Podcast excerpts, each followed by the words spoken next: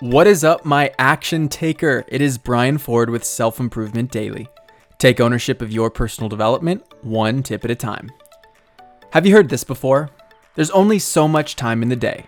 Or, I'm just running out of gas. The physical limitations we experience are real, and while there are ways to optimize our lives a bit to have more energy, there's an alternative consideration. What is your energy going to right now? Our behavior is driven by satisfying our human needs, all the way from securing food, water, and shelter to self actualization. These desires are rooted deeply in our evolutionary past and still play a large role in our day to day lives. But what's interesting is how we have a tendency to overcompensate for past needs. This ultimately leads to us spending our energy in unnecessary ways, and it's probably best understood by way of a few examples. Let's say that as a child you weren't acknowledged as much as you needed after personal achievements.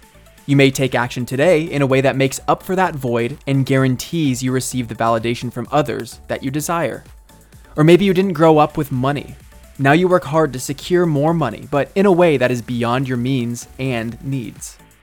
The important point here is that your overspending in these ways may actually be the key to increasing your capacity.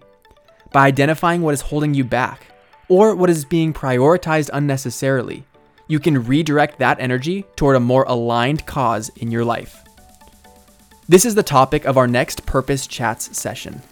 If you want to better understand the subconscious ways you've been working against yourself and your potential, in diverting your resources toward unworthy things, then sign up for this free session. It's on Thursday, August 27th at 5:30 Pacific Standard Time send me an email to selfimprovementdailytips at gmail.com with the subject purpose to be a part of it. Thank you for listening, and I'll see you next time on Self Improvement Daily.